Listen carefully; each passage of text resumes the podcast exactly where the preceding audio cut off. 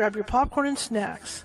Find a comfy spot, take a seat or lie down, and let me transport you to a place of fantasy, ghost stories, ancient legends, odd creatures, alien encounters, and other magical topics. You may even decide to join the conversation. From faraway lands to your own backyard, with a small dash of pixie dust. Turn out the lights and open your minds. The journey is about to begin.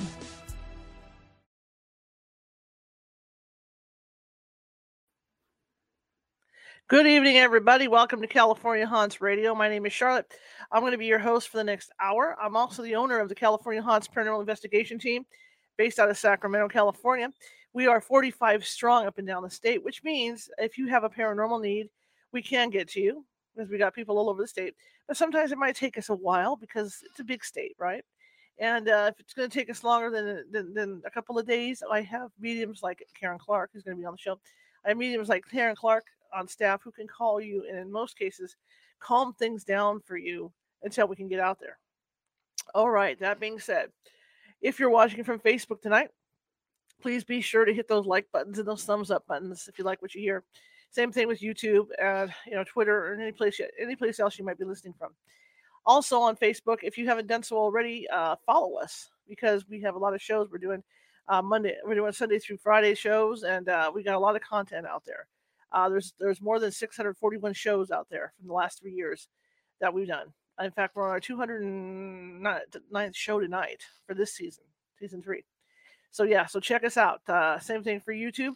If you haven't done so already and you like what you you, you hear and see tonight or any other night, uh, go ahead and subscribe to um, the California Haunts YouTube channel because we're always looking for subscribers. And uh, you'll find over there that I have started to categorize all 600 some change shows into uh, different folders so that you guys can find it easier. Okay, so if you know if there's a topic you want to go over, like religion or maybe UFOs and, and abductions and things like that, you can find the you know find, find the proper file, click on it, and then all the guests for the, the that particular topic is there. All right. Okay, I'm doing a quick intro here before I bring Caren on, and we we did a show on uh, pain management and stuff. Uh, what two weeks ago? I think it was two weeks ago, and uh, I didn't intend to do another show. I wasn't gonna. I think I was gonna leave it at that for a while. But my last pain management appointment last last week that I had kind of really changed my mind because the way they treated me and, and the way it was handled. So I decided that um, there's a lot of people out there that really don't know what's going on with pain patients from the pain from their perspective and it's sad because I, you know, I, I look, I, I, read a lot of articles online in favor of rights for for uh, pain, you know, people that are in pain, and I see a lot of comments about people calling calling people uh, dr- drug addict, you see, uh, drug addicts. Sorry about that. And you know, there's a lot of there's a lot of name calling, drug addicts, um, addictive. All you hear is addiction, drug addicts, all this stuff. The problem with all that is, is that not everybody is addicted. Not everybody's a drug addict. Okay. That's where the misnomer is. And that's what's sad about what the media, the mainstream media is putting out there. Some of the mainstream media is okay with it and understands what's going on. There are, you know, there are reporters that know what's going on. But there's also the other half of the mainstream media that is going to print this stuff like like with, the, with the new CDC guidelines that just came out. You know, they're they're they're going to print stuff saying, "Oh, hell, they're more positive towards people that are pain patients, but they're not. There's little tweaky things in there, but really, it, it's it, there's no changes. You know, the CDC I think went in trying to make it more clear for doctors for the regulations, but instead of doing that, they they they they, they really didn't tweak enough to help the pain patient.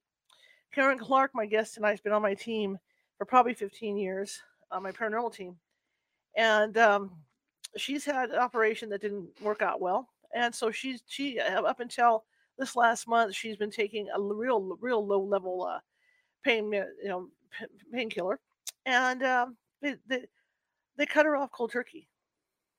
And uh, she's gonna I'm gonna have her tell you her story when she gets on about what's been happening because uh, yeah I talk to her every day to see how she's doing.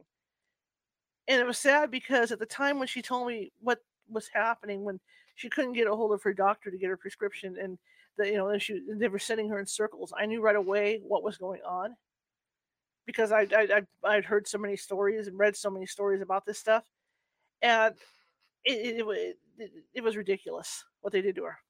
I'm probably going to be going through the same thing. Um, after my appointment last week, I, I get the impression that I'm about to go into the fight for my life right now.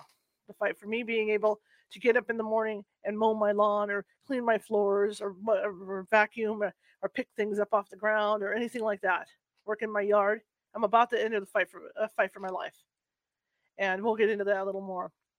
But um, that is what between Caren's situation and all the other situations out there, and what happened to me last week, I have decided I will make this a monthly program. And if it if it, if it expands out of a monthly program, we'll do it twice a month. But I want to get the word out. That's that's what I'm here to do. It's my job. I'm you know I'm a, I'm a semi-retired newspaper reporter editor, and it kill and watching this happen around me it kills me. You know, and I and I'm not one of those people that if I wasn't in pain, if I wasn't in pain, I would still be advocating for these poor people because I've seen my father. My father had two hip replacements. He was in pain all the time. And I can't imagine if in his 80s they turned around and started taking away his pain meds. You know, so I, I, would have been in this spot anyway.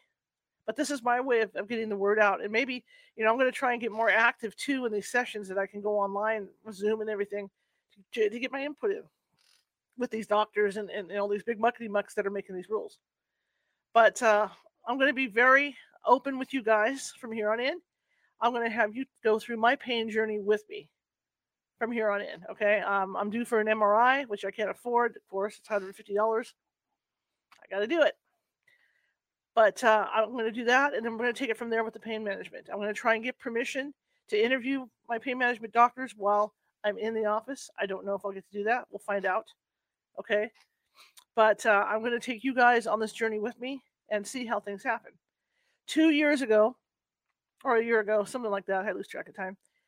They, the, and then I'll get into what was upsetting about them doing this. They decided to cut me back by by by one pain pill a day. I take three. I'm not going to say what I take, but I take three. One for the morning, one for the after for mid afternoon, and one help me sleep because the pain when I roll if I roll over or something, the pain's intense on my lower back and we'll and I'll get into what's going on with my back when once Caren gets back gets you know gets on the air. But um, I couldn't do it. I could not make it through the day. You know, I just I found myself taking one in the morning and one in the evening because obviously I had to sleep. So I would skip the midday one, and that's when you know people are busiest. When I was uh, a, a beat reporter and I'm trying to walk walk around different places and stuff, I couldn't do it. It was just no. So I had to go back and complain. And I got that third pill back. Okay. But we're going to talk about that. We're going to talk about my dosage and we're going to talk about what the CDC is, is, is putting out, what doctors are doing, and where I'm at with my dosage, which really irritates me, is, which I find really not so what's irritating at the, at the same time, I find it unbelievable. Okay. All right. Let me get Caren on and then, then we'll start from there because I want Caren to ta- talk to you and give you an update on what's been going on with her since they since, since she was cut off. So let me get Caren on. It's a phone interview. You guys know that. So here we go. Let me find her. There she is right there. Okay, see if I can get her.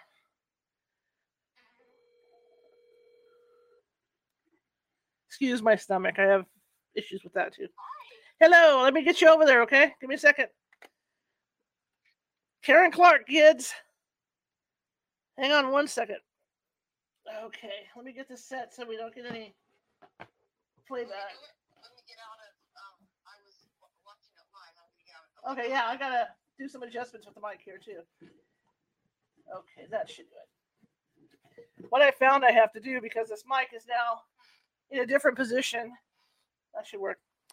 That when I use that, when I can do phone calls, I have to fix it so that you can't hear who's on. It doesn't have any throwback. Oh, are you there? Yeah. Okay, I got you. Yeah, so what I had to do is I have to put you in a box. Are we on? Yeah, we're on. I have to put you in a box because the new position. Hi. with my great little uh, desk that you guys got me or gave me, my mic's in my, my regular mic's in a different position. So what it does is that when I have the phone, like I used to set the phone over on the table on the side with another mic pointing down at it. Uh-huh.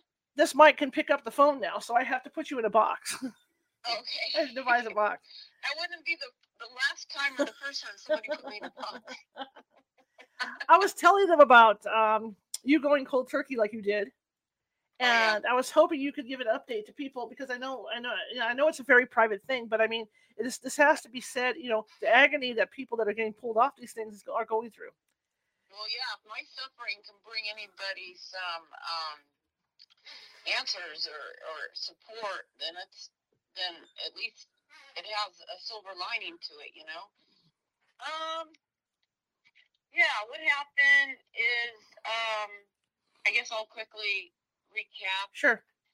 12 years ago, I um, had a uh, tumor um, that turned out to be a, a rare disease called Castleman's disease. And I had a resection, um, a mesentery resection done, uh, partly bowel resection, and a radical hysterectomy all in one surgery. So, um, needless to say, it gutted me out pretty bad. The doctor saved my life, but at the same time, the surgery didn't go so well, Mhm. and it caused extreme pain for years and years. hmm And I, and on top of that, I was misdiagnosed um, for uh, GI things, and it turns out I have a rare congenital disease called CSIDS. Don't even ask me how to say the the name. It's uh, I can't metabolize sugar or um, a, a lot of sugars eh, or other. It's not celiac, but it, it's it's crazy. hmm So on top of all that, everything gave me pain. So I was dealing with chronic pain for a big chunk of my life before I had this diagnosis, and then after the surgery, it caused even more additional pain. hmm Um, and I won't get into the heavy details of all of it. Right. Um, so I was, I was, uh, I saw a, a doctor, my primary care doctor at the time, um, and he didn't really know what to do. So I, I got a, a fantastic primary care doctor who is my doctor today. And um, I really lucked out finding him. And he, and I saw a psychologist and a psychiatrist because right around the time I had the surgeries, my 40 year old sister committed suicide in a very violent way, and I lost my cousin to suicide as well. So it was like all this major stress on top of this, you know, hmm physical stuff going on with me. So my the reason why I'm saying all this is that I my point is is that I was really um I had a great team of doctors overlooking my care. And it wasn't like I was out doing street drugs. hmm I, I, I was really under the advisement of top professionals. hmm And with that, I was on a dose of opiates um, to help control my pain so I could have a better quality of life. And I took it for years. hmm And the stigma that came around it, especially when I would have to go back to the hospital because I had a lot of problems post surgery for years. I had ileuses and near obstructions. Actually, I did obstruct once. I had a, um, because of all the problems I had, it caused uh, an emergency. I had two ventral hernias that um, became strangulated, and I had to have like surgery right away. Mhm. And then that was in 19. My first surgery was in 12, and 2019 was was that surgery, and that those are strangulated hernias. And then they have to do a bunch of repair work as well. And so every time I would go back to the, the, the hospital, the doctor, because I had a lot of, of pain and suffering, um, you know, I would get a lot, sometimes I would get a lot of like, oh, you're just a drug addict, hmm you know, when they clearly didn't even read my history. And I'm not saying everybody, there's a lot of profession, medical professionals that were wonderful to me, Mhm. but there were there were those that really did label me. One time we went out of town to visit my nephew up in Eureka area, and I ended up in the emergency room because of like an obstruction. and the ER doctor, um, I told him a little bit about my past. He didn't even really care about what my medical history was. It was, are you on any opiates? And I said, yeah. That was it. His whole mind shut down. He wouldn't listen to me, and and it, it was it was horrible. And I went through that quite a few times, and I could understand where the doctors are at because um, I worked as a licensed nurse for many years, Mhm.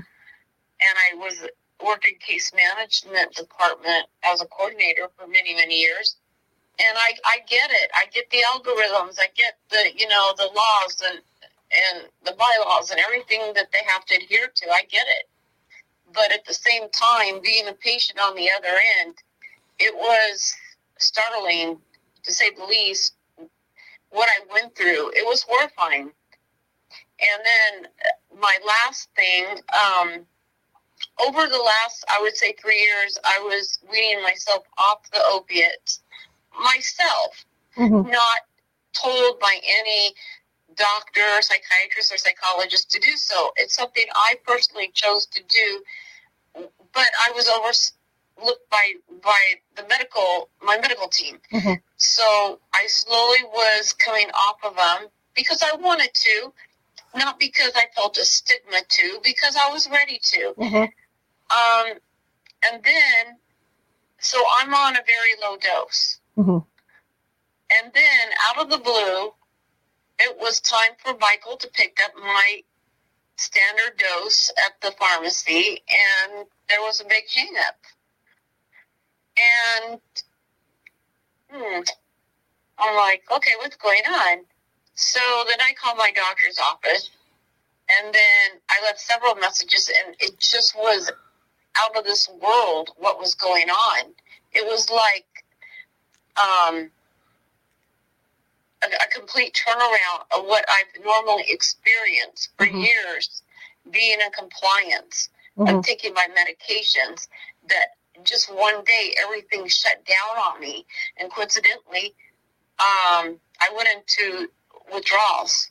Mhm. And I can't really fault the doctor's office or my psychologist or my psychiatrist. Well, actually, my psychologist I I stopped seeing, but my psychiatrist still would look after me. Like I would have to check in with her every four or five months Mhm.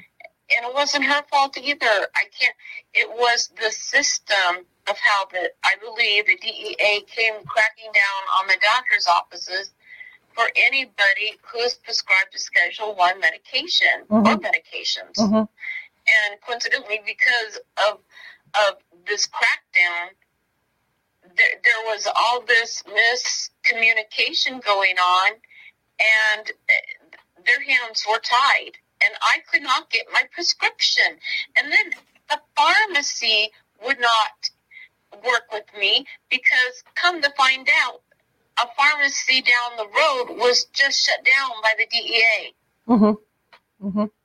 Okay, and I'm talking people could not get their medications. People who have stage four cancer. This was t- told to me by my friends who are surgeons and doctors who I have had lengthy conversations with who are beside themselves because their hands are tied. It's become like this. I, I, and I, I totally get and understand we are in a opiate pandemic crisis epidemic and there has to be things that change i get it but the way they dealt with it the the counter beans Mhm. that dealt with it cause is causing me and a lot of people to go through some unnecessary withdrawals the withdrawals i went through never should have happened. I should have had been tapering down the way I was Mhm. in a medically balanced way, supervised by my medical professional team Mhm. that have gone to medical school and have worked in the industry for 30, 40 years and have much, but, but no, but they have to follow the. They have to, their hands got tied by bureaucracy that doesn't have any medical training. Mm-hmm. And coincidentally, I ended up in the emergency room. I had a seizure. My Hmm. BP, I have my my baseline BP is like 100 over 60. My BP was like off the charts. My I was tachycardia. I was throwing PVCs. Everything was going wrong because this was not handled correctly. Mm-hmm. Mm-hmm. Um, as you can see, I get a little um, emotional talking about it. It's un- it's understandable because you know with in my situation, and like I told you guys, I'm going to take you guys on this journey with me. Now, now, now, now that the doctor's starting to him haw again, I'm going to take you guys on this journey with me. And in my situation, all right, I'm going to tell you about my back. So, so some people know, some people don't. Okay, lumbar. Uh, I have spinal stenosis. All right, spinal stenosis is a narrowing of the spinal canal. So if I'm walking, I'm kind of like the Tin Man in Wizard of Oz.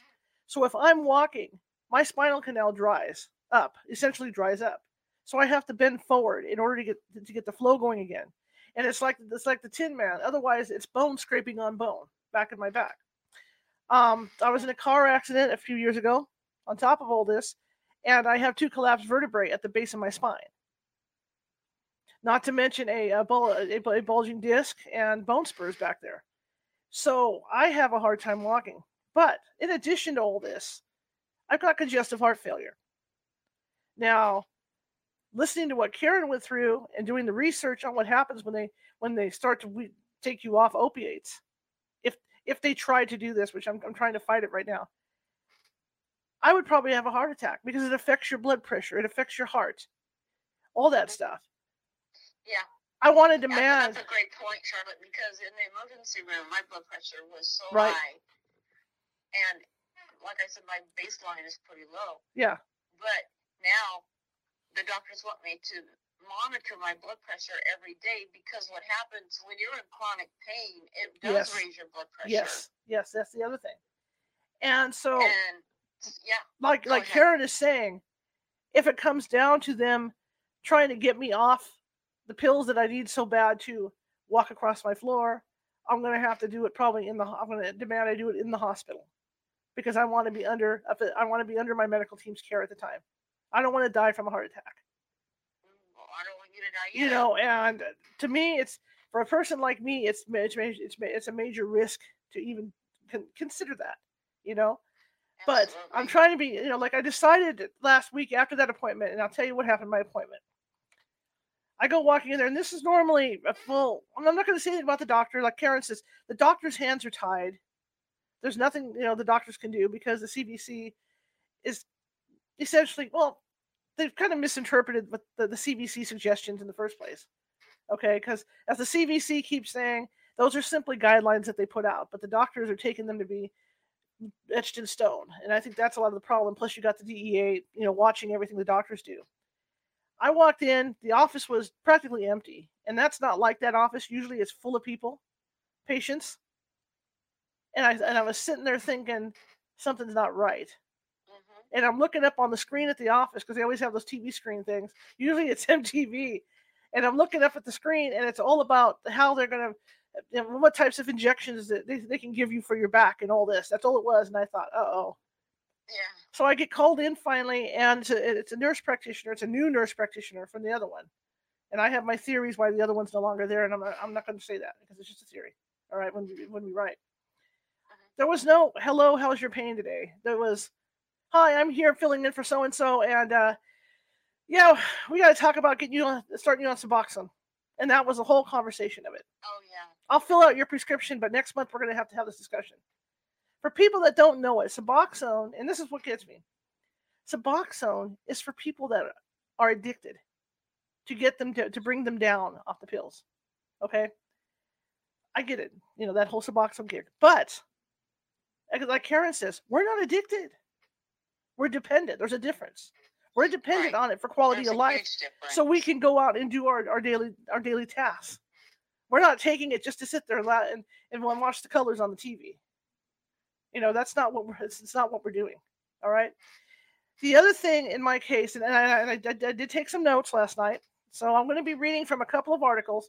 I found a uh, nice opinion piece in USA Today. I figured those guys do their research because they're big time. I mean, I'm a reporter. You know, those are the papers we, those the you know stuff we look up to, the oohs and ahs, the San Francisco Chronicle. All right. There's this thing called. Um, let me pull it up here real quick. Give me a second. You guys know I'm blind too, so just give me a second. There's this thing they called MME. I don't know if Caren's heard of it either. But um, one of the CDC changes was this. Among the drastic changes was this is this is out of uh, just a website I found was a limit for acute pain at three days for new hard limitation and a new hard limitation of 90 morphine milligram equivalents. MME for all prescriptions, okay? Um, substantiating an unscientific term not used by anyone but the CDC, which not only established an absurdly low dose for some patients, but insinuated that the needs for pain treatment from patient to patient are the same regardless of individual metabolism or body chemistry. Let's talk about that for a second. Okay. Yeah. You and I go to a party, right? Caren's a lot thinner than I am. Okay. I can, uh, and we start drinking, of course, we wouldn't because we're hurting and we're on different meds. We start drinking alcohol, right? And you guys know, and you guys know this from just being out in the world. Okay. Heavier people are going to be able to deal with alcohol better than somebody that's thinner and it works but it works the same way with, with with pain medication depending on your size and everything you know it's not a one size fits all which is what they're saying. Now five tablets and i'm not going to say like i said i am not going to say what i'm taking you know what medication i'm on because it's Right. not right. but according to them it's 90 to 80 morphine milligram equivalents. I've even heard that they want people down to 50 milligrams a day okay of that mme all right? But just bear that in mind okay so, five tablets of what I take would be 50 MME a day. That's way below what they want. Now, I only take three tablets. All right. I'm at 30 MME a day. 30. Why, know, why are they coming after me? That's the, that's one of the questions I have. You know, I get there's regulations, but I am way, way, way below what what what the regulations talk about. I'm at 30. That's a good point, Charlotte. And you know, even if you were above regulations, Yeah. if you have medical necessity reasons why you need them, Mhm. and you are supervised by licensed professional, that you know, uh, like which you are, Right. i- i- there's no reason why this this needs to happen to us. It's it's deplorable. and what fascinates me about the whole thing is that three years ago, before I had to switch, I had to switch uh, pain management places because the place I was at decided they were they weren't going to do pills anymore, you know, you know, medications anymore, and they were going to go to injections. Okay, so I had a very nice nurse practitioner there who uh, gave me a 30 day you know thing for for pain pills so I could find somebody else. At that time, he sat me down because I had a lot of questions even then. You know, when these guidelines came out, and I would always sit down and talk to him for about 10 minutes and say, Hey, look, you know, there's people, I see people all the time complaining that the, the pain limits uh, for them are bad. And he says, Well, he says, to be honest, those people are taking a lot. And I said, Well, what, what does that mean for me? He says, Well, you're on the low spectrum compared to what other people take for pain management, And that's what I was told too. and which is what Caren was. And he says, and I've, I've looked at your X-rays, I've, I've looked at your your your your MRIs, and you you have to have them for quality of life. And this is Right. coming from this is coming from a nurse practitioner, right, in a pain clinic. So I thought, cool, you know, I've got it for quality of life. They're not going to mess with me. Ha. So obviously now what's going on, and here I am on the low end at those 30 MMEs. Caren was probably lower depending on whatever she was taking. She was probably down to 10 MMEs a day, which is way Yeah. low on the spectrum, right? Five or 10 MMEs. Yeah. And I can't imagine that, you know, as low as I am, why would they sit there and cut and- and start cutting me back even farther? It doesn't make any sense. It makes no sense at all. Okay. I'm No, not here. especially when you want your quality of life. Right. I'm not here to complain. This is not a complaint fest. I'm just trying to get the word out as to what they're doing to people because you don't hear this. It Just- has to be handled better. Mhm. You know, like I personally, I made the choice. I'm off opiates. I've been off of them for oh my gosh, almost two months, and um, it was hell. The way they, like I said, the the way I went through the withdrawals was so unnecessary, and it put my heart, put my health in great danger. And and I'm, but I chose to stay off of them. But here's the thing I would like a chance when my pain gets to like really, really high, a PRN. But I don't even have that luxury anymore. Once Right. you're off, they, th- th- that's it. They Yeah. won't ever give them to you. They're again. you're not going to get them again, no and matter there's what. those days where I am so like really I do my meditation, I do my music therapy, I do my medicinal medications, I do uh my you know, all of my techniques, Mhm. my my TENS units and, and, and all my techniques on therapy and all that. And sometimes I still just is not enough Right? get the pain down. So I wish I had that choice if I could take a PRN once in a while, but I don't. hmm But just because I choose chose to to stay off of them Yeah. does not mean that I am on the camp side that says that you know what I did it. How come you can't do it? And you're an a- you know Right. no, no, no, no, Right. no. I will be an advocate for the rest of my life for people that need to take them for good quality when but when they are supervised and they have real medical reasons why they need them and their quality of life is truly suffering that it, to me that's just there there has to be a big change and i know charlotte you've done a lot of research i've done some but you've done a lot more than me that you've really dug deep into, you know, groups that advocate for it and, you know, changes that need to be. I won't even get into politics. Well, I, I found this article. There needs to be changes, definitely. I found this opinion piece by Peter. Uh, I hope I say his name right. Pishke. If I said your name right, sir, I'm sorry. January 23rd, 2003 article talking about because because all the all, all the complaining that the patients did, like I said, the CDC decided to make changes to the guidelines. But unfortunately, even though they made the changes, nothing much has changed about it. So I'm going to read some excerpts from this from this news from this news piece. Okay, first off, he says the CDC emphasizes that its guidelines should never be used for an inflexible, rigid standard of care and patient abandonment. The problem is that's what it's being used for. They're abandoning patients. They're inflexible, Absolutely the rigid, rigid standard of care. But that's what, what that's what they've done. So no matter what the CDC says, this is what they've done. Okay. He says, then there's the fine print. Okay, we talked about the MMEs, right? All right, we're going down. This says potentially, and this is the same article. Potentially millions of patients have been abandoned when you consider that one in five Americans suffer from chronic pain. And in 2019, up to 8 million of them rel- relief on opioid. Okay, yeah, and up to, okay, and, and in 2019, there were 8 million people taking opioids for long term therapy. I have been taking opioids for 13 years. Okay, I've been on the same dose, I've never varied, same dose. My pain levels run about a five, a four, five every day. All right, because you know what? To be honest, when you take a pain, pain, when you take pain, nah, excuse my mouth. When you take pain medication, they're not designed to take all your pain away. They're designed to take the pain away enough so that you you can function. That's that's what pain medication do. All right. So mine takes it away just enough so I can but I can function. I still have bad days every once in a while, but I, but I still function. All right. Now he goes ahead you and function very well. he goes ahead and he does some some some little um, asterisk points, and he says a 2020 study from the National Cancer Institute found a 21% de- decrease in opioid prescriptions from oncologists. Oncologists, these are people with cancer I know. that are not getting their opioids. Okay, a End study, stage cancer. end stage, yeah. Right, yeah. A study in the Journal of Pain and Symptom Management found that hospice patients who had an opioid prescription when discharged dropped from 91% in 2010 to only 79% in, tw- in 28 in 2018. I used to work in hospice. I took care of hospice patients, and I'm speechless. Yeah. And he goes on. It gets better. Other research, like last year's study, make sure my mouse isn't working, of course.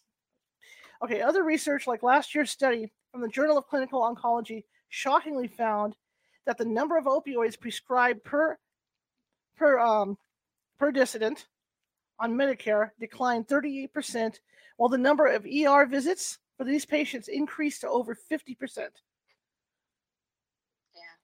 And, And, and they wonder why the ER is so clogged. yeah. And here's a quote: Law enforcement agencies, especially the, the Drug Enforcement Administration, are out of control, with the DEA routinely caught releasing safety plans for the patients of arrested physicians that simply direct pain patients to the nearest emergency room. Well, guess what, kids? If you go to the nearest emergency room, they're not going to help you. No. Period. No. In fact, my sister's an RN, and I think, Kathy, if you're listening, I hope I'm quoting you right.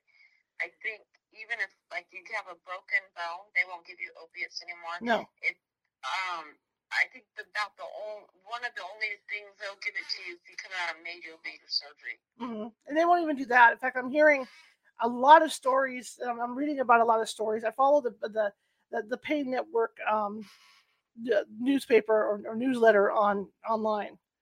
As there's a group of people that are actually putting on newsletter about all this, and I'm finding out the, the more I the more I research in is that people who are having major surgery are being sent home with Tylenol. Are you serious? Yep, yep. There was one lady I read about who had I forget what it was, pancreatic surgery or something, something major, kidney surgery, something, where they cut her open and it mo- moves stuff around. Oh, Whipple. Oh my God. She had a Whipple, and they sent her home with little to no pain medication at all. Hmm. I mean, that's what's going on. All right. Now, there's something I wanted to point out, and I'm not trying to cut anybody ribbons. Channel 13 low here in Sacramento has been following some pain patients in their struggle with with the stuff that's going on. So I happened to watch the, the other night. It was doing really well. You know, where they were talking about how they're trying to deal with not having enough medication or not having any medication. The last gentleman they had on, uh, what, what was how they were closing the story down, was saying that he was completely off his opiates, and he felt great. And I don't know if that if that's the effect of you know you because after a while you get used to the pain. Right. Because I know before I was on the pill, got got on the, I didn't know what it was like to not live in pain. There's there's like this new research that um one of my friends is a doctor and he was telling me there's this new research that opiates sometimes can have like a rebound effect, a boomerang effect, where they don't really help your pain. Okay, that might be true with some people, Mhm. but it's not all in a can. It doesn't uh, mean that it, it applies or it's applicable to everybody. But what really, you know, it, you have to go by case by case basis, Right. And each doc it's between the doctor and the patient. Right. You know, Right. not everything is just put in like you said you said you're going to put me in a box Yeah. i think that's funny because not all of this needs to be put into one box Right. Right. everybody's case is individualized and different but yet you walk into a pain clinic or a lot of doctors offices and it's all about like oh you take opiates oh well da da da da da da you need to get off of them Yeah. without even looking at your health history, without even having conversations with other healthcare people on your team, without even having the decency of talking to the patient to find out what truly their quality of life is, Mhm. without talking to their psychiatrist or psychologist to see where they're on on the spectrum scale of you know of the of their stress levels Right. and that all of this needs to be taken into account. Right. It does But everything. it's not. No, it's not. And this gentleman uh, that they ended the story with, like I said, Channel 13 did great up until that point because he That's is great. he was really marvelous until the very end. And the guy go and the gentleman says, "Well, I haven't been on them. I still have some pain. I still have some pain, but I'm on Suboxone." Well, Suboxone, which is the the the the, the go-to with with these doctors, Suboxone is for drug addicts. Suboxone is to bring people down off the pills. That's all it is. It's not a painkiller. It's to bring people down off the pills. And I, I, did some extra research on drugs.com. So here we go. it, it, it, it definitely has its its use and Mhm. it has its benefit, but again, it goes case by case Right, basis. right. right. So Suboxone. Not everybody on opiates should be put on it. right. So here we go. So drugs.com. Suboxone is sometimes used off-label by doctors to help with acute and chronic pain in certain patients. Off-label use of a drug refers to when a doctor prescribes a medicine for a different purpose than those formally approved by the FDA and found in the package labeling. Suboxone, which comes through several names, um, buprenorphine, I hope I said that right, and naloxone. Sublingual film is not approved by the FDA for use. Now this is this is where this is where it gets to be kicker. Okay, Suboxone and the other names it's under, okay, are not approved by the FDA to use as pain medication. Suboxone is only approved to treat, and here here's where the kicker is. All right, and they're trying to give us all Suboxone. Suboxone is only approved to treat narcotic opiate addiction, opioid use disorder. Only single agent buprenorphine without naloxone is approved for pain, which is what they what they were talking about for me. And I still don't believe that, okay? Because that buprenorphine now, I did research on that, and that's still an opiate, Caren. I know.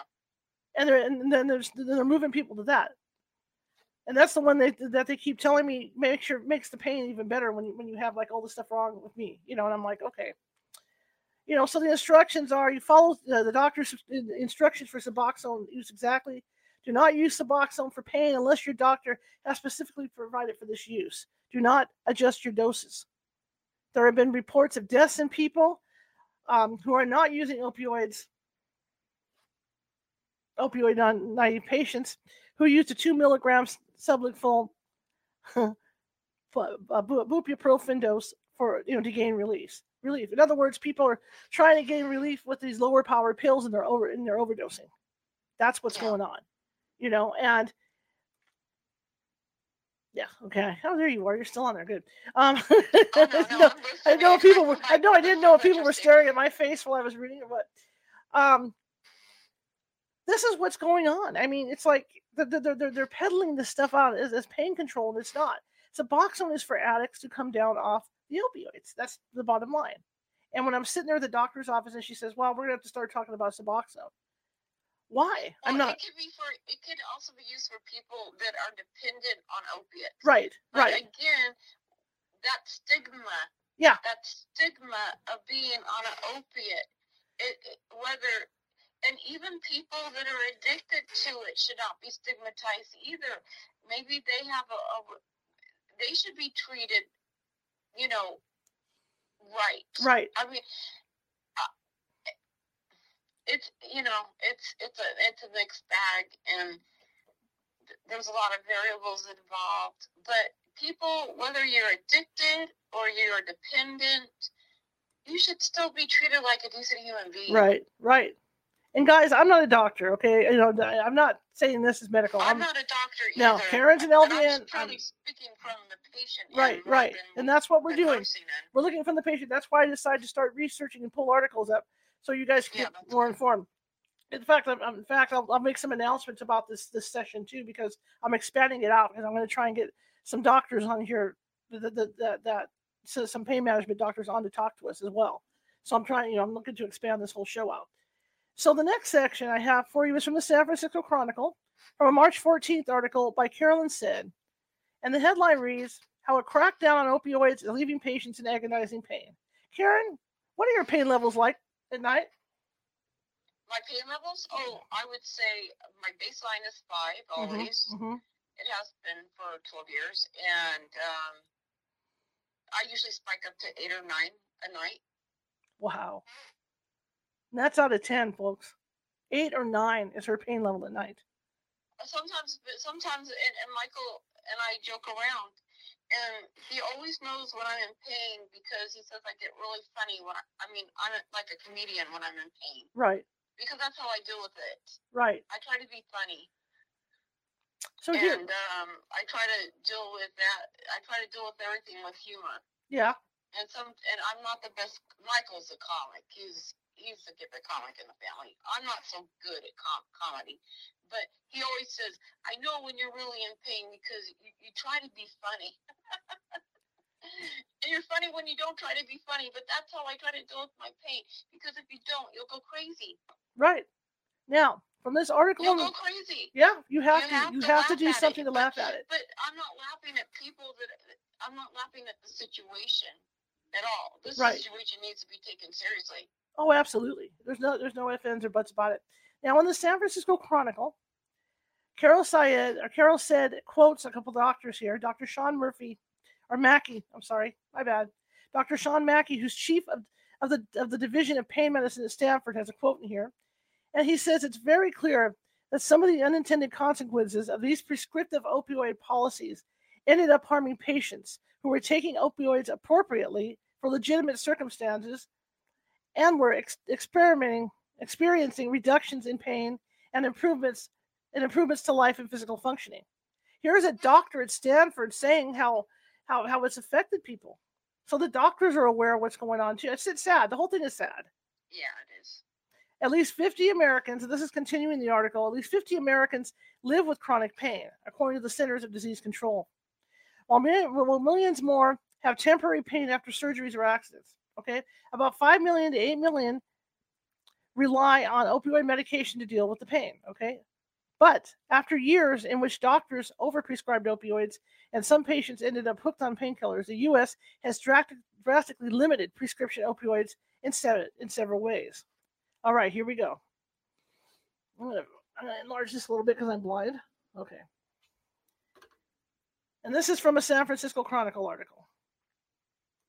The CDC issued new opioid guidelines in 2016 that capped the amounts doctors could prescribe. Doctor could prescribe. The agency itself now recognizes that misapplication of its guidelines has resulted in harm to patients. CDC spokesperson Courtney Leonard wrote in an email to the Chronicle, citing patients having their opioid treatment abruptly discontinued or rapidly tapered among those harms. State legislatures and state medical boards pass their own laws and regulatory and regulations enshrining the CDC's lower limits. So the states, of course, will go by what the CDC says because they're they're, they're doctors, right? Technically, they're Right. doctors. So the states have passed laws that incorporate all these regulations into laws, which just makes you want to puke because I mean, they've heard, it's just hurting people. The D, the DEA, which oversees the manufacture of controlled substances, lowered quotas for annual production of opioids. Since 2013, it's reduced the supply of oxycodone by 65% and that of hydrocodone by 73%. So there's a shortage for patients too now because, Right. because they've done this, right? The DEA and other law enforcement agencies rated. Now, this is what doctors are afraid of. Okay, this is what Caren's saying is the doctors' hands are pretty much tied because they're so afraid of government, right? Still in the Chronicle. The DEA and other law enforcement agencies. And pharmacies too. Oh, yeah, that too. Rated doctors who wrote too many prescriptions above CDC threshold. Some doctors were hit with fines, license, re- license removal, seizure of assets, and prison sentences. Meanwhile, their patients were cut off from their meds. All right. Last point federal, state, and local governments and pharmaceutical companies and drugstores, including Walmart, Rite Aid, Walgreens, and CVS. Okay. Most cases have been settled, the, often for billions of dollars, along with agreements to further rein in opioid production and add extra scrutiny to prescriptions. It's ridiculous, you know? Yeah. I know. Well, uh, well, annual opioid Yes, I don't know. prescriptions nationwide fell 44% from 2012 to 2020, according to And, and CDC how, data. how do we solve it? Oh my gosh. Yeah. That would be like 10 shows that we would have to do. And Oh, God, yeah. Politician, but all, all I know is that if we can advocate from our end as patients, um, what we've gone through. Oh yeah, think- that's all we can do. And here's this one too. While annual opioid prescription nationwide fell 44% from 2012 to 2020, according to CDC data, drug overdose for prescription opioids barely budged, going from 17,029 in 2017 to 16,706 in 2021, according to the National Institute on Drug Abuse Analysis for the CDC data. You know, the overdoses, and I mean, yeah, granted, granted there are overdoses, okay, but it's not the majority of them aren't coming from the people with prescriptions. Right. That's The exactly long term right. people, the long term people like Caren and I that have been on this stuff for a while, we take everything that's prescribed. Okay, we're not varying off of that.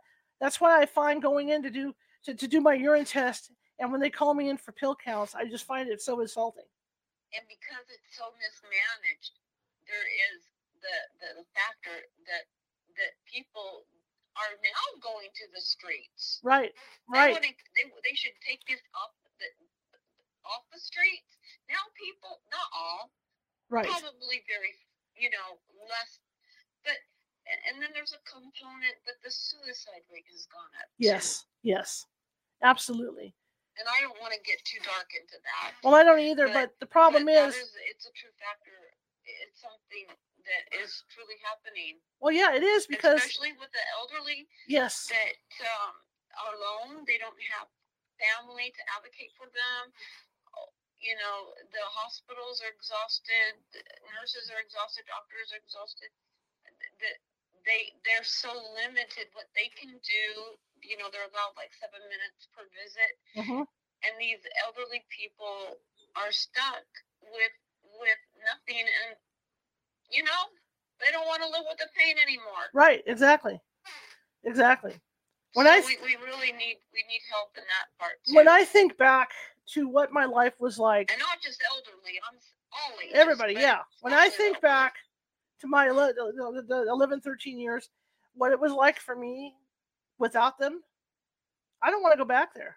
I wouldn't do anything desperate to kill, like killing myself, but I really don't want to go back there. The doctors have no clue what my life was like. I used to, you know, as, as a newspaper reporter, I used to have to walk distances to cover stories, you know, and do this, and do that. And I remember one one particular story for the Christmas parade, and I had to walk um, through through Main Street on Placerville and up and down Main Street. It was so bad that I couldn't even, I. I could barely walk, and there were people that I didn't even know that saw me yeah. that were putting Yeah, out, You learn to hide it, don't you, Charlotte? yeah, and you they were to hide your pain. and they were I putting know. out lawn chairs for me so I could sit down because I looked like I was in such agony. In fact, one of them said, "Well, why why does the newspaper have, have you out here if you're in this Hmm. kind of agony?" I didn't want to lose my job, so of course I'm not going to tell the paper that I can't function. You know, so Right. I don't want to go back to that. You know, you know, ch- common things like like mowing my lawn, uh, vacuuming my my carpets, uh, mopping my floors. I can't do without the medication. I have to have the medication to do it. Otherwise, Yeah. it'll take you me hours. anybody to depend on. Yeah, and it'll take me hours to do it because I have to sit down every few minutes because the pain's so in- intense. You know, that's what they're for is to keep me functioning in life. So here's a continuation of the Chronicle article where she says, meanwhile, drug overdoses from the synthetic opioid fentanyl soared from 28,466 in 2017 to 70,601 in 2021, according to the same data. Illegal street fentanyl increasing potent and lethal, right? Increasing is the main culprit. Yeah, it's it's it's not it's not the prescription opioids, guys. It's the stuff on the street that keeps running the numbers up. But they've lumped everybody under the same umbrella. Okay. And, and I think truly what happened is that a lot of doctors that shouldn't have been prescribing them Right, them. Right. And um, with all of the uh, so- social injustices going on in in our life, people are resorting to drugs. hmm There should, you know, we need to learn how to, um, you know, learn how to deal with our stress better. Right. But there's not a whole lot of options for people to learn how to do that. And the sad thing is too is the people that they're pulling off the, the, these longtime users like like myself and Caren that are dependent on this stuff that they're pulling off. They're having to go buy they're having to go buy it on the street. And that's a lot of these. That's a lot Yeah, of these overdose I deaths would, you hear. I wouldn't say the majority. No, but yeah, th- there's a good chunk of them that are going out to get on the street because they're so desperate to have their pain taken care of. have people that really do have addiction problems. Yes, yeah. And then there's that. And And then, that's yeah. kind of in a different, but they again should not be treated like dirt. no, they shouldn't. It's not right. So as this, as this thing continues, the policy assumption was that if you cut access to medical supply of prescription opioids, overdoses would go down. Said Kate Nicholson, executive director of the National Pain Advocacy Center, which advocates for the rights of people living in pain. Actually, they've doubled because the response of the of the market has been to go to illicit fentanyl, which is more dangerous, which is what's happening. Okay, now we continue. Are you now okay? Now things have been done, but the problem is the states have yet to do anything about the stuff that has that has already been passed. Uh, Rhode Island is if you're if, if you have pain like this, Rhode Island is, is the state to watch because that's where a lot of the changes are taking place. That's Ro- what I heard. Yeah, yeah. Rhode Island is I just read some studies about that. So a unanimous uh, Supreme Court decision in June last year changed the legal landscape, saying that high rates of opioid prescriptions are not a crime of good faith. Are not a crime of good faith was inten- as intended. The court and prosecutors must prove that a doctor mm, uh, intentionally prescribed the drugs without believing they, they, they were medically necessary. So that's the problem is that they're they're hauling in these doctors for prescribing this stuff okay? And so what they're saying here is the courts the prosecutors must prove that a doctor intentionally prescribed the drugs without believing they were in other words just prescribed the drugs to give them to the patient okay? Because they're hauling these doctors in for doing these prescriptions. So now the rule is that the, instead of locking them up the, the courts have to show proof that the doctors the doctors were just throwing these, these things into the wind for people so that's a win for, for pain management. Okay, that's a win. Yeah. But the problem is, hardly anybody, the, the doctors are so afraid they're not following this. Now, The whole transition. The Right. whole transition of it, it, it, it has gone markedly wrong. It Right. Just, it, it's not a smooth transition. now I was searching around and uh, uh, there's some other stuff coming up here. Now, same article. The California Medical Board is working to rewrite its opioid prescribing guidelines this year. So in 2023, they're looking, or 2022, they're, they're, they're looking to rewrite these guidelines. Okay. Stanford's Dr. Mackey is a senior advisor of the new policy, which he said is more patient centric and clinic and clinician centric. It moves away from draconian, overly prescribed rules and puts the power back into the patient physician relationship. The main message is the need to individualize and tailor opioid prescribing for the person you're caring for. See, there's doctors out there that are willing to do this. It's a matter of getting it out there, you know, and I think it's advocates like Caren and I and, and these other advocates that, that are going to push that over the top, you know, at, these meetings. But Caren, that's exactly what Caren's talking about. They have to look at what the patient's needs are. Okay. And if the doctor knows the patient has to have them for quality of life, and that's what that he or she is prescribing for, then they should be allowed to do that without being hindered by the feds. All right. And um, Medicare continues. Medicare and Medicaid in January implemented new billing codes for chronic pain that will allow doctors to spend more time with patients devising treatment plans. And again, the CDC revised its opioid prescribing guidelines late last year. The update seeks to support flexible, individualized pain management that improves patients' pain, function, and quality of life. Unfortunately, and that was written by a CDC, spokesman. Unfortunately, the doctors are still taking those guidelines literally. They're not taking them as, as, as being flexible, and that's what the problem is. And this is what they continue with. And she, this is this is this is the, the, the spokesman for CDC. The guidelines are not meant to be implemented as a one size fits all policy, she said.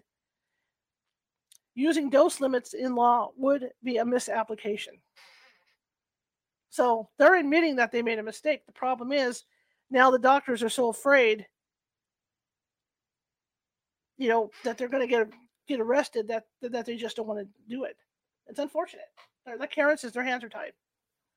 You there? A lot of, yeah. With the DA. Oh, yeah. no, I'm listening. Get a breath here. So yeah. yeah. California, and this is what's interesting that I found. And let's see, let me double check here because you guys can see my face. Hello, hello, you all. I love seeing you. I love talking to you guys. It's great. I'm gonna put Caren back up there. There we go. There's Caren. Okay. So the last part that I have to read you guys, and this is this is what is interesting. Okay. California has a patient's bill of rights.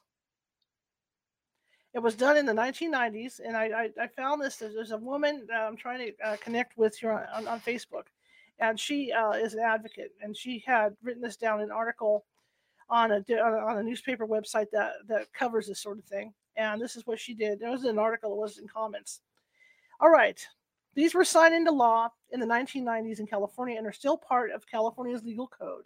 FYI, Dr. Forrest Tennant was the lead author and in, of the Pain Patients Bill of Rights. Okay, California's existing laws, the Pain Patients Bill of Rights, and the Intractable Pain Treatment Act on pages 26 to 17 in the Patient Bill of Rights. Here's an ex- here's an extract. from the patient's Bill of Rights. Nothing in this section shall be construed to alter any of the provisions set forth in section blah blah blah of the Business Professional Code. This section shall be known as the patient's pain patient's Bill of Rights. And this is California law, okay? Let me make this a little bigger so I can read it without stirring. Okay. A. Appendix A. A patient who suffers from severe chronic intra- intractable, intractable pain has the option to request or reject the use of any or all modalities in order to relieve his or her pain. Mm-hmm. Part two. A patient who suffers from severe chronic intractable pain has the option to choose opioid medications to relieve that pain without first having to submit to an invasive medical procedure, which is defined as surgery, destruction of a nerve or other body tissue by manipulation, or the implantation of a drug delivery system or device, as long as the prescribing physician acts in conformance with the in conformance with the California Intractable Pain Treatment Act, Section 224 1.5 of the Business and Professional Code. Now, C. The patient's physician may refuse to prescribe opioid medication for the patient who requests a treatment for severe chronic pain. However, the physician shall inform the patient that there are physicians who treat pain and whose methods include the use of opiates. Okay? Cool. not happening. No, none of this is happening right now. Now, here's another one that's, that's in that law. A physician who uses opioid therapy to relieve severe chronic intractable pain may prescribe a dosage deemed medically necessary. See that? Medically necessary to relieve the patient's pain, as long as that prescribing is in conformance with Section 2241 5 of the Business Professions Code. Okay? And here's an extract from that, you know, that um, Intractable Pain Treatment Act. Okay? That's 2241 5. A. A physician and surgeon may prescribe for, or dispense, or administer to a person under his or her treatment for medical condition, dangerous drugs or prescriptions, controlled substances for the treatment of pain, or a condition causing pain, including but not limited to intractable pain. B. No physician and surgeon shall be subject to disciplinary action for prescribing, dispensing, or administering dangerous drugs or prescription controlled um, substances in accordance with this section. So there you have it. Wow. And that is California law. And I just find this so unbelievable that everything has gone as far as it has, you know, like it is, because that is the law in California. Yeah, you know, and it, it's it's one thing to hear it, but when you live through it, yeah, it, it, yeah, but I mean, when you talk to a physician, uh, like like the one, well, I'm not going to name names. I don't want to lose my pills either. Getting arguments with people. don't do that. No, I'm trying to be nice with my physician as much as much as I possibly can. But when you talk to these doctors, they they're, they're so afraid. Like Caren says, their hands are tied. They're, they're they're terrified of losing their licenses. And it's not right. It's just no. not right. No. You know, but uh, that really opened my eyes when, when when I read the law right there because I was like, well, they're not doing that. They stopped doing that a couple years ago, you know, three four years ago. Are there any like um, groups that you can like links that you could put to the show? I will do that because I'm people? just I'm just starting to find that stuff and I'm starting to make connections. You know, you know, with people that that are advocating for this stuff. So I'm going to start doing that. So this is what I wanted to talk to people about today. Is that, like I said, after what happened last week at my at my appointment, I'm going to take you guys with me. And I don't know, you know, if I can get the, my doctor to go on record or how that's going to work, but I, I want to take you guys with me and through my journey with all this. All right, I'm going to be I'm to be very open. I'm going to get my I'm supposed to get an MRI done. I'll, I'll, I'll tell you what the MRI results were. I'm going to be very open with you guys and honest about what's going on with my pain treatment. And so you guys will have the opportunity to follow me through this journey to see what the you know what the doctors are going to do in all this and, and, and how I have to uh, you know the, the, struggle that's real to get these pills you know to, to get my medication. yeah, because we have to be open about talking about it. Yes, um, it is a hard subject to talk about it. Yes, and like I said, there's so much stigma with it that there is a, a with. I'll be honest. There's a level of a kind of embarrassment. Right, there is. You know, but intellectually, I know there shouldn't be rationally, I know there shouldn't be any mm-hmm. embarrassment, but on the um, emotional level, you know, sometimes you you do feel that stigma. Yes. You do feel that. Yes, you do. What can I say? What can I can I not say? Right. And that's the thing too, because a lot of people are afraid to go Where in. do you get the support? Yeah, a lot of people are Where afraid. do we get the support at? Right, right. And a lot of people are afraid. In fact, you go into the doctor's office, you're afraid to say anything because you think they're gonna they're gonna cut you off right away. Oh gosh, I can tell you stories. Yeah, and it's a major issue. So stories. I mean, yeah. So this is why I decided to do this, and I wanted like start. This is going to be a series of stuff following me through my pain stuff, and I'm also going to be interviewing, you know, doctors, you know, for, the, to get their opinions on all this, and I'm going to try and locate some people that are going through what Caren and I are going through, so you guys can hear all that. But I, I want to get a couple doctors. a doctor in Sacramento that's, that's very vocal about. Um, you know, helping pain patients, and I'd, I'd like to get him on and talk with him. All right, so I'm going to start doing this, and I'm thinking I'm going to do it once. We'll start out once a month, you know, doing a show like this, and we'll see where it goes. Where maybe it'll expand, and it- it'll be a Wednesday night like this, and maybe Caren and I can expand it out to maybe twice a month. You know, as, as- as we get more information in, you know, with different stuff. So this is just the beginning of of my journey and, and your journey along with me, and uh, hopefully we can make a difference.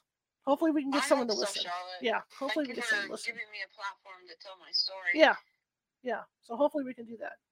But uh, that's it for tonight, guys. And uh, it's just it's a lot of food for thought, I know.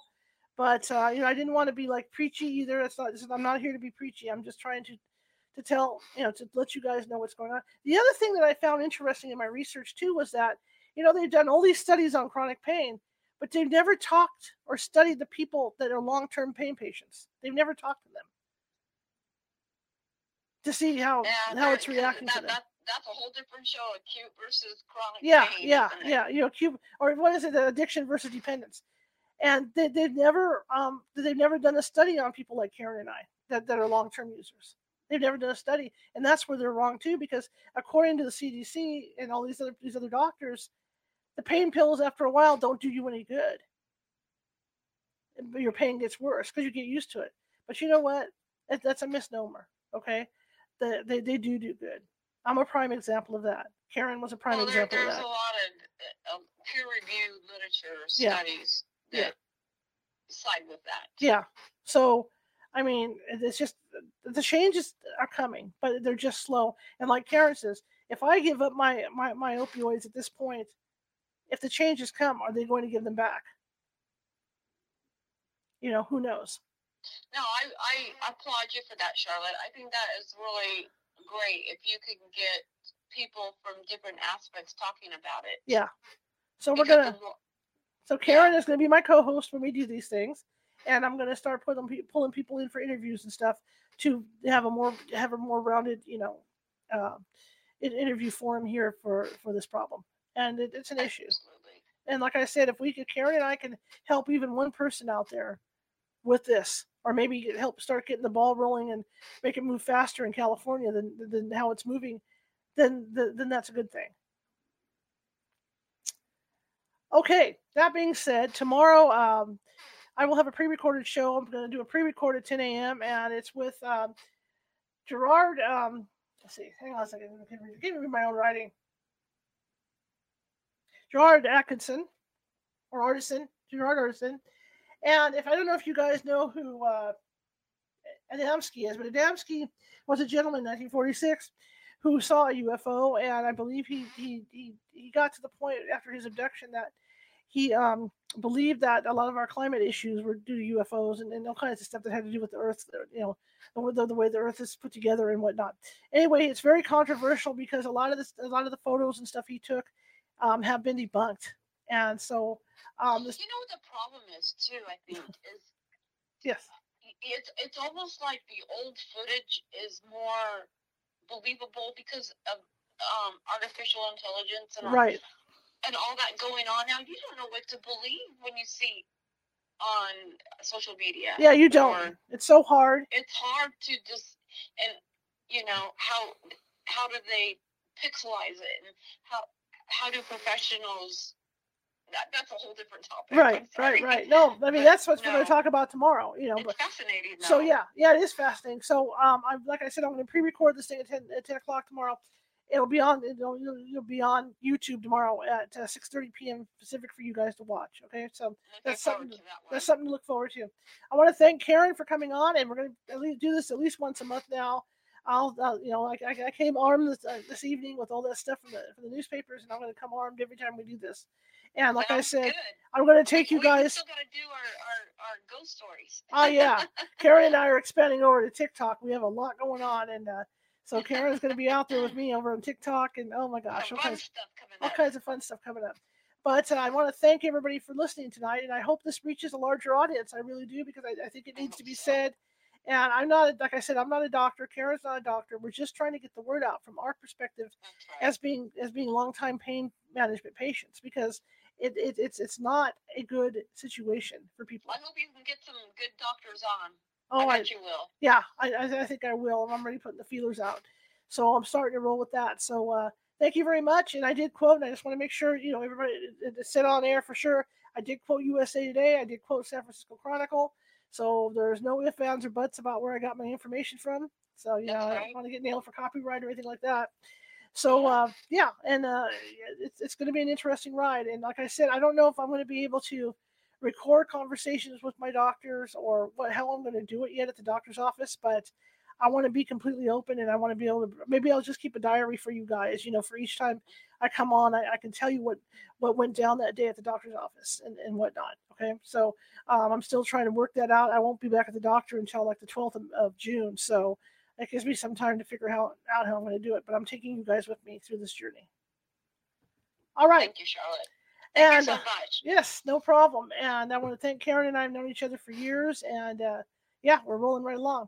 So All right. that being said, I have a class I'm teaching on June 10th at 1 p.m. Pacific, and uh, that is for uh, protection class. And uh, I, I, I taught a basic protection class a couple weeks ago. And if you guys are interested in that, because what I'm doing is that uh, we're, we're going to look at different stones and and gems and, and the power they and the power they have to help you, and not only that, but different things that have power to help you that have you know that, that, that- that you can put together yourself like maybe a medicine bag or or make, make yourself a necklace of something to you know to to help yourself and it's going to be an interesting class. So if you're interested in that uh, check it out over at california haunts meetup at meetup.com and uh, sign up and, and uh, i'm going to be te- like i said i'm going to be teaching that class and it's interesting all right? And not you know not just native americans can do medicine bags. There's a way to make a medicine bag that you can do yourself okay all right. Anyway, I want to I'm gonna let it go with it. I hope I didn't make any Native Americans mad on that either. But uh, I- I've been making medicine bags for myself for years for protecting myself. You know, for, for, protection when I'm out ghost hunting. I've a All relevant. right, Charlotte. Thank you so much. All right, Caren. We'll talk to you later. Yep. Bye. Okay. Bye bye. So yeah, so I'm going to be, uh, you know, teaching you guys how to make talisman, things you can put around your house for protection, things you can, you know, give your dogs, that you know, your animals, and all that stuff. So if you're interested, that sounds like something you want to do. And for people that uh, can't make it to that 1 p.m. show, I or that, that 1 p.m. Uh, class, I can arrange another time to teach you guys you as well. So it's it's, it's not a big deal. Okay, uh, visit meetup.com for that. I'd really appreciate it. All right, if you liked the show today, share it with five people. If you hated the show, share it with five of your enemies. We're equal opportunity here at California Haunts Radio. Uh, you know, we're just trying to get the word out about the show. And just like I said earlier, if you're watching from Facebook and you uh, haven't done so yet and you like what you hear, please be sure to hit that share button.